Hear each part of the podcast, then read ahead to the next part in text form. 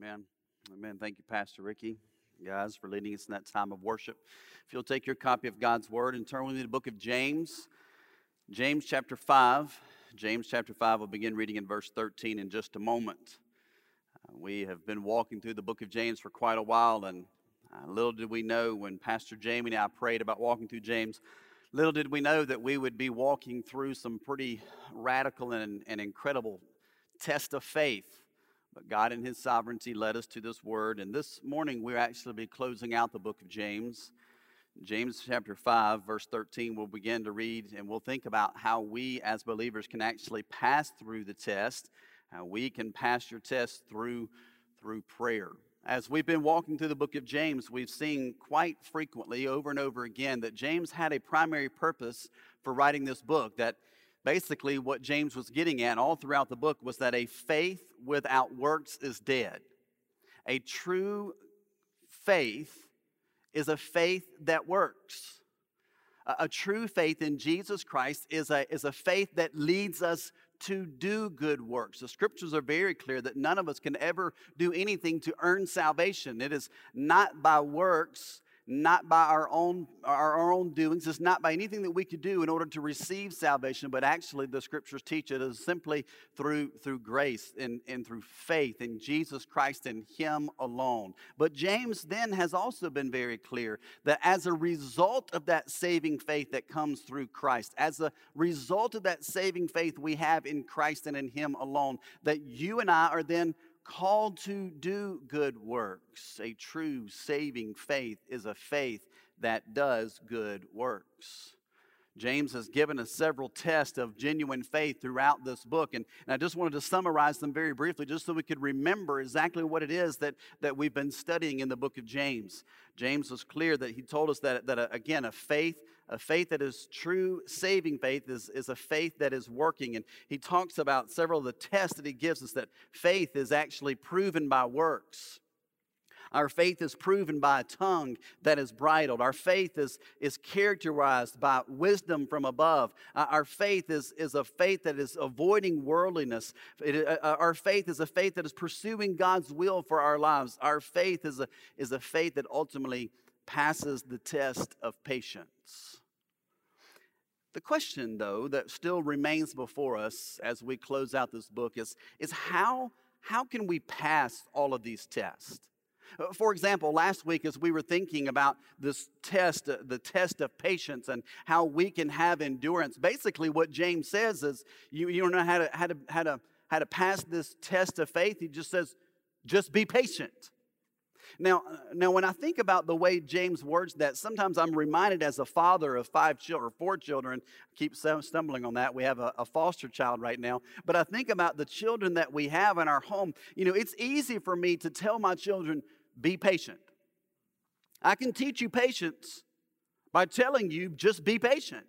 And, and, as, and as we walk through this word, sometimes that's exactly almost how it might feel. The question is, how do we actually pass the test that James says really reveals how true our faith is?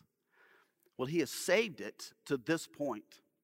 He's closing out this letter. He's closing out this idea of how to pass all these tests by really, as believers, focusing on one primary tool that we have in our toolbox. You ready for it? It's prayer. James chapter 5, begin reading in verse 13. Is anyone among you suffering? He should pray. Is anyone cheerful? He should sing praises. Is anyone among you sick? He should call for the elders of the church, and they are to pray over him, anointing him with oil in the name of the Lord. The prayer of faith will save the sick person, and the Lord will raise him up. If he has committed sins, he will be forgiven. Therefore, confess your sins to one another and pray for one another so that you may be healed. The prayer of a righteous person is very powerful in its effect. Elijah was a human being as we are, and he prayed earnestly, and it would not rain, that it would not rain. And for three years and six months, it did not rain on the land. Then he prayed again, and the sky gave rain, and the land produced its fruit. Would you pray with me? Heavenly Father, I ask that as we, Lord, as we dig into your word this morning, that you would teach us, Lord, the radical truth of how powerful prayer really is. Lord, I pray that you would encourage us. I pray that, Lord, you would, you would strengthen us. Lord, knowing that you've given us the most powerful tool in our arsenal. You've given us the most powerful tool that we have in our toolbox in order to, to pass the many tests of faith. Lord, it's the powerful resource, the powerful tool of prayer. Lord, I ask that as we consider living a faith living out of faith that is real. Lord, I ask that you would teach us the importance of prayer. And then, Lord, that we would be a people who truly, who truly humble ourselves and pray and seek your face. Lord, lead, God, and direct us now. I ask this in the name of Jesus Christ, our Savior, Lord. Amen in order to really understand what's going on here, we have to remember why James wrote the book of James, this letter, in the first place. If you remember, James wrote to a Jewish audience. These were Jewish believers who had been forced really to flee from Palestine really by the persecution that's recorded in Acts chapter 8. They were a people who were forced to leave their homeland because they were being persecuted. Now, understand that they were Jewish and they were Christian. They were Messianic Jews. They were Christians who came from a Jewish background. Because of this, they faced a lot of persecution from the pagan culture which they found themselves. The world didn't understand. The world, the world ostracized. The world hated. The world disregarded these Jewish Christians. So it's in the midst of all of that, it's in the midst of, of all the trials, it's in the midst of all the suffering that James says, with, with everything that's going on in your life as believers, the way you should respond is through prayer.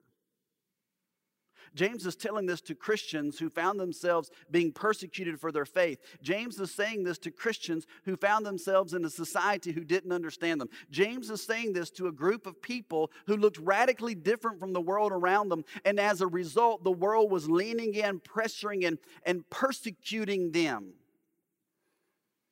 Today, in our own society, in our own context, there are many in this world who are believers who are being leaned in on, pressed in on by a world that just doesn't understand. We're constantly going through battles. We're constantly going through tests of faith. All these tests that James has mentioned before. And, and we say, okay, well, how, how do we deal with it? How, yes, okay, we got it. We have a test of patience right now. What do we do? Just, just be patient. Yes, we're to be patient, but how do we do that? James says, pray. Pray fervently. Pray consistently. Pray. Pray before an almighty God who is ready to move in a mighty way. James gives us four, really four truths here concerning prayer that I'd like for us to kind of walk through this morning. Four truths that I'd like us to consider about the power of prayer and how we can use this to pass the test of faith that the Lord Himself brings to us. The first truth that we see in this text is that prayer brings comfort. Prayer brings comfort. Look at verse 13 again. Is anyone among you suffering? He should pray. Is anyone cheerful? He should sing praises. Now, you got to understand this suffering mentioned here is really also kind of, again, in its context, even back in verse 10. It, the scriptures are clear that what James is dealing with here, it, these, these are people who are suffering, who are really enduring evil treatment by people more so than just physical illness. Oftentimes, when people read these scriptures, maybe sometimes out of their context, they immediately go to those who are suffering physical illness. And, and, look, the scriptures are clear. I think that we can expect God to still bring physical healing in a lot of ways. But this test here, particularly, is of those who are suffering because simply because of their faith. These are people who are suffering because they're just being treated evilly by the world. James says that, that listen, the, the antidote to such suffering is prayer. The antidote to, to deal with, with, the, with the persecution of the world is to simply pray. Verse 13 tells us that we should continuously pray. In the, original, in the original language, it could be translated as a continual pleading before God. Literally can be translated, let that person just keep on keeping on praying. Pray constantly. Pray repeatedly. Pray over and over and over and over and over again. I'm fearful that in our own society, especially in our Western culture, that we go through seasons and cycles of prayer. Right now, in the midst of this COVID 19 crisis, there probably, I'm hoping, there are more believers who are praying now more than ever before. What's going to happen when, when we begin to get a grip on this? What's going to happen when we as the church begin to gather together again? What's going to happen in our society and our culture when we get back to a, to a sense of, I don't know, whatever the new normal might be? Let me tell you what typically happens, even in the life of the believer, prayer becomes a distant reality. James says in the midst of the crisis, before the crisis, in the middle of it, after it doesn't matter. James here, the word he uses is as a be as a believer, as, as a Christian people, you and I are to be constantly praying over and over and over again. Whether we find ourselves in the midst of the, uh, uh, midst of the, of the situation, in the midst of the trial, in the midst of the temptation, whether it's before or after, it does not matter. That we as God's people are constantly pursuing Him in passionate prayer. We're praying nonstop, repeatedly, over and over and over again. Why? Because James tells us prayer is what brings us comfort. Now understand here, what, what James is saying is that, is that, is that having a, a faith in Christ, having a, a certainty that God is going to move, that is what ultimately brings us comfort. You say, well, I don't really see it. Look at it again in verse 13. Is anyone among you suffering? He should pray. Is anyone cheerful? He should sing praises. Now, oftentimes when people read this, they think that James is writing to two different people. Because, I mean, how in the world could someone who's suffering at the same time be someone who's cheerful. What can I tell you? James is writing to the same person. James is basically digging a little bit deeper. He says, For you who's the believer, eh, are, are you suffering right now? Are you going through a trial? Are you going through a struggle? Then, then pray. And as you do so, as you find your comfort in God, because you know God's going to provide, you know God's going to continue to lead, you know that God's going to continue to guide because that's who God is. You've seen it, you've experienced it. Are you suffering right now? Then pray. And as you do so, just go ahead and start singing praises because you know God is faithful. James says that's what brings us comfort. There was a hymn that we as the church have sung for many years. What a friend we have in Jesus. Pastor Ricky, I was thinking about the words of that song. A beautiful hymn written many years ago. It goes like this Oh, what peace we often forfeit. Oh, what needless pain we bear. All because we do not carry everything to God in prayer. Have we trials and temptations? Is there trouble anywhere? We should never be discouraged. Take it to the Lord in prayer. There's another verse. Are we weak and heavy laden, cumbered with a load of care? Precious Savior, still our refuge. Take it to the Lord in prayer. I believe the psalmist gets it that prayer brings comfort.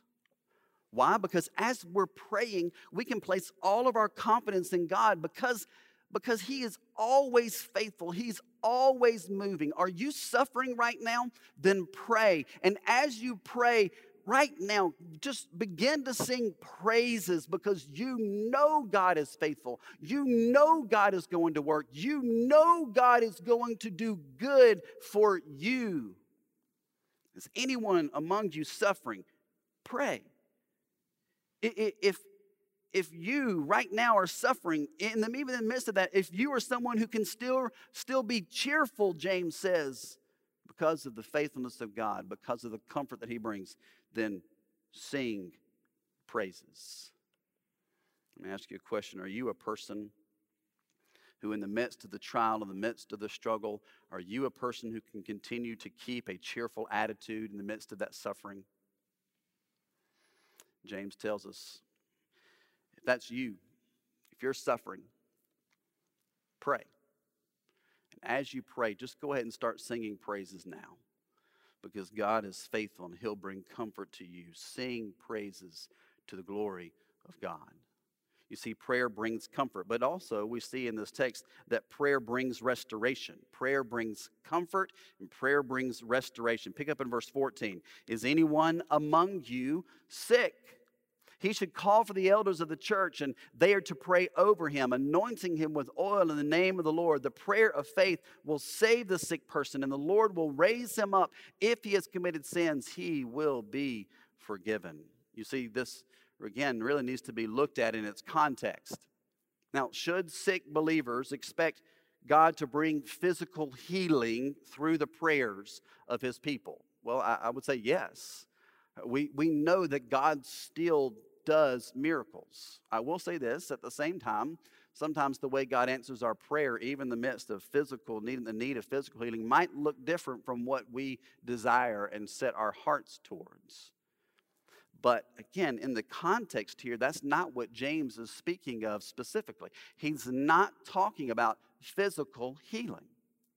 You see, the, the, the proper interpretation in its context is that, is that, as we've seen in the previous verse, the suffering that James is more focused on is the evil treatment is, is the, the treatment that we receive because we're believers in Christ. It's the, the suffering, the, the spiritual suffering that we might be going through, more so than the, than the physical illness. Does God still bring healing to the physical body? Absolutely. But James's concern here is our spiritual well being. You see, many scholars believe that these sick people, they're possibly those who are, who are tired due to their suffering. They're exhausted from the spiritual battle. They, they find it difficult to endure. Now, I have, a, I have a good guess that there's probably more people watching right now, more so than a physical ailment, a physical ailment, an illness that you have in your body physically, that there's probably more of you who fit this bill right here. Because of the spiritual suffering that we face every day of our life, the battle just continues to wage on, and before long, we just we begin to, to to get weary. We just feel like we can't go another day, even spiritually, because it's just this battle that we're facing, this temptation, this sin that's ever before us. It's just wearing us out. This is the person who's then encouraged to call on the elders for prayer. Scripture goes on to say, and also the anointing with oil in the name of the Lord. Now you got to understand, oil was, yes, in, indeed used as for its medicinal value, but also oil was, was used as a symbol of the Holy Spirit coming over someone. You think about Samuel anointing David as the coming king. The scriptures tell us there in 1 Samuel that as as Samuel was anointing David, that the Holy Spirit came and dwelt on David and was with him the remainder of the days of his life. You see, this oil was a, a symbolic gesture, a, a, a representation of the power of the Holy Spirit coming upon that person. One of the primary roles of elders, of leaders in the church, is to pray for, to strengthen, and to lift up those who are discouraged. When you combine the prayers of, of faithful people, even people who are struggling, even people who are, who are just at their wits' end, you combine the prayers of, of God's people with the, with the elders and the leaders in the church who are called to live a life of righteousness. When you combine those prayers, God shows up and God shows out.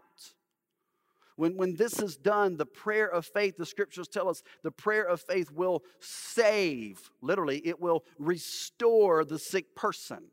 This, this kind of prayer, this, this praying for, for our spiritual well being, it restores the struggling person to a, to a spiritual wholeness. Right now, you might feel like your life is broken. You might feel absolutely parched, dry, spiritually. There's hope for you. It comes through prayer. It, comes through going and, and seeking prayer of those around you. It's going and, and finding people who will, who will lift you up and join with you in praying. Prayer brings restoration. Thirdly, scriptures teach us here that prayer brings reconciliation. Look at the first part of verse 16. It says, Therefore, confess your sins to one another and pray for one another so that you may be healed. Now, now understand, sin oftentimes tries, really tries to remain private and secret. But, but God actually wants to expose it and deal with it. What, what James is encouraging here really is just a, uh, just a, I guess you would say, the continuation of the previous point that, that prayer really does bring rest, restoration. And, and so we should, we should ask those around us to pray with us. We should seek out godly counsel. We should seek out godly leaders. We should go to the elders of the church and ask them to join us in prayer for this spiritual healing in our life. And at the same time that we do that, if we have sinned against our brother, the scriptures teach us here and elsewhere that we should go and we should confess those sins to those that we've wronged.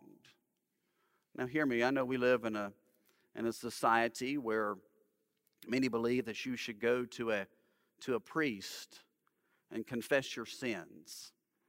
That's not what this scripture teaches here. You see, we should first and foremost, yes, go to the leadership in the church and we should ask them to pray with us and to pray for us because there is power in united prayer. But what this is really teaching is that if you have faulted someone, if your sins have affected not only yourself, but some you've sinned against someone, then not only are we to pray to God, not only are we to ask those to go around us in leadership to pray with us, but we should go and we should confess those sins to the person that we've wronged. Sin oftentimes likes to hide itself in the darkness. And God says, if you really want to deal with it, if you really want to, want to take care of it, if you, if you really want forgiveness of this sin, then we've got to shed light on our sin. So if you've wronged someone, if someone's wronged you, then, then ultimately it should bring reconciliation by the two of you approaching each other and, and making this right. I believe James is a good old southern kingdom Jew. Because as you read here in verse 16, verse 16, therefore confess your sins to one another and pray for one another so that you may be healed. If he was a southern kingdom Jew, and uh, you'd understand here that really these are the second plural, second person plural. So, so what he's saying here is therefore confess y'all's, you all's, y'all's sins to one another and, and pray for one another so that so that y'all may be healed. It's not, it's not just the singular here. Very clearly, what James is saying is if there is sin in the camp, if there's sin between fellow believers, if, there, if there's sin and, and there's struggle and there's pain uh, uh, with you and, and someone who else is following Christ, then go to that person and make it right. And ultimately, God will bring reconciliation, will bring forgiveness and healing to the body of Christ. So, so prayer is, is incredible. It, it comforts, it, it brings restoration. Prayer brings reconciliation. And finally, prayer brings power. Pick up in verse 16 again. Prayer brings power prayer of a righteous person is very powerful in its effect. Elijah was a human being as we are, and he prayed earnestly that it would not rain. And for three years and six months, it did not rain on the land. Then he prayed again, and the sky gave rain, and the land produced its fruit. You see, James encourages all believers to pray for the spiritually weak because such prayer is very powerful in its effect. Oftentimes, we're so busy praying for ourselves and our own needs that we forget to pray for those who might be around us who are struggling spiritually. That's what James is dealing with here. And he's saying that, that as, as a follower of Christ, if you're someone who's walking with Christ and growing even in, in righteousness, growing in respect to salvation, you're, you're seeing him do great and mighty things, and you're drawing close to him as he's drawing closer to you, and you're walking more and more in righteousness each and every day, then what you and I should be doing is praying for those who are struggling, praying for those who are dealing with their own sins and temptations we'll do that, if we'll be faithful as people who are pursuing God, walking in His righteousness, if we will pray in the name of Jesus Christ, the Bible tells us it will have a very powerful effect. Proverbs 15, Proverbs 15, verse 8 says, The sacrifice of the wicked is an abomination to the Lord, but the prayer of the upright is his delight. You compare this really to what the prophet Isaiah says in Isaiah 1. God's people were called to offer sacrifices before the Lord. These were things that God had called the people to do. But in Isaiah 1, uh, prophet Isaiah quotes God and saying, Why do you continue to offer these sacrifices? Why do you continue to go through these emotions? Why, he even says, why, why do you even continue to pray? I find it all, what the prophet says, that God says, I find it all putrid. I find it all disgusting because you're just going through the motions. You're not pursuing me. You're not walking in righteousness. You just want to live your life the way you want to, but you think that you can then offer sacrifices and you can say a few things and everything's going to be a okay. God says, I know your heart. The sacrifice of the wicked, Proverb says, the sacrifice of the person who's not pursuing God, it's an abomination to the Lord. But prayer of the upright, the prayer of the person who's walking deeply and personally and intimately with the Lord, the prayer of the upright is his, is God's delight. I believe if we'll be a people who walk deeply and intimately with God, if we will just pursue Him with all that we have, even though we'll struggle, even though there'll still be temptation, even though there's going to be test of, our faith, if we would just be a people who are walking deeply and intimately with God and we're pursuing Him with all of our hearts, if we're increasing in the righteousness that God gives to us, if we will walk with Him as we pray, as we pursue His will, Bible tells us God will delight himself in us. James gives an example a man by the name of Elijah. Understand, he's a man with a sin nature just like us. He was a man of flesh. He was a man who struggled. He was a man who was still sinful. The Bible tells us that as he was pursuing God in his righteousness, that Elijah prayed earnestly and incredible things happened. You see, God does powerful things through the prayers of his faithful people. So, what James does in the close of this letter, he reveals several truths concerning prayer. He tells us that prayer it brings comfort, that, that prayer brings restoration, that prayer brings reconciliation, that prayer is powerful, it brings power. Are you passing the test? Are you passing all the tests that James has given us? Are you living your life characterized by, by wisdom from above? Are you, are you speaking with a tongue that's bridled?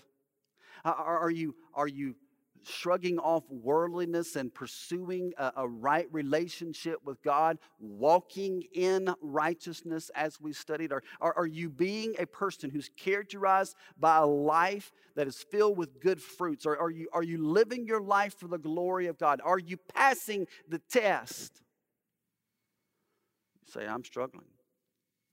It's, it, it, it's, it's difficult in the midst of the trials and the struggles and the temptation right now, I'm, I'm really having a difficult time, Pastor. Pray. Pray. Pray fervently. Pray constantly. Pray repeatedly. Pray not that your will be done, pray that God's will will be done. Stop praying for yourself and pray for those around you. Ask those that, that you love and you know and you trust, ask them to pray with you. Pray, Pray, church. Pray as God's people. Watch God do powerful things through prayer that glorifies Him. Would you pray with me? As Pastor Ricky comes, I'm going to give you an opportunity to do some business with the Lord this morning. So, how are we going to close this morning? Look, I'd be pretty foolish not to say you just need to hit your knees and pray. right now, maybe you just, if you feel comfortable, just pause for a second and turn around and get on your knees right there by your couch. Grab the hand of your spouse, grab the hand of your children. Just for a few moments, just pray. Cry out to God. Fathers, show your, your children how to pray. Just hold on to each other and, and pray fervently, knowing that God is going to move, He's going to work, that, that it is through this prayer He's going to show Himself as faithful and that, and that He will bring you comfort. Know that, that God brings restoration, He brings forgiveness of sins, He brings healing to a, a broken relationship. Maybe you're listening this morning and you say, I've never trusted in Jesus Christ. Again, the scriptures tell us here that even forgiveness can be granted of your sins if, if you'll pray fervently, repent of your sins, turn from your sins, and trust in Jesus Christ. Prayer brings restoration. Prayer brings reconciliation, it brings healing,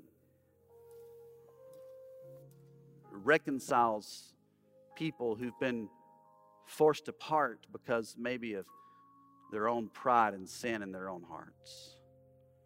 And prayer is powerful. So as Pastor Ricky leads us in this time, just just pray. If you're watching this morning and and you'd like to know how you can trust in Jesus Christ as Savior, Lord, we have pastors and leadership in the church who are online right now. You can send a, a, a, private message through your Facebook live feed. You can email. You can go to our website. There's a, a link provided at the top of the page, just how we could follow up with you. Right now, if you're if you're seeking what it means to know Jesus Christ as Savior, Lord, turn to Him, trust in Him. If you're a believer in Christ and a member of this body of Christ already, Lord, I, I just I just ask that you will you will just seek him fervently. Pray. Pray. Pray. Heavenly Father, we love you. We trust you.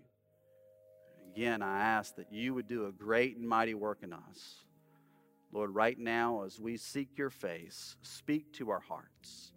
Help us to see, Lord, that as your people, we can see you do powerful things through the prayers of your righteous people. Lord, we know that none of us in and of ourselves is righteous. You have granted to us your own righteousness. But Lord, as we pursue you, as we desire to know you, as we read your word, as we pray fervently, Lord, may we become more and more like you each and every day. Lord, right now there's someone who's listening who's struggling. Right now there's someone who's listening that their faith has begun to wane. Lord, I pray that you would encourage them, that you would lift them up, that they would seek the help of those around them, and that, Lord, you would restore in them. Restore in them a faith that cannot be shaken. Lord, speak to our hearts. Be with us now. You do a work in us. We ask this in the name of Jesus Christ, our Savior and Lord.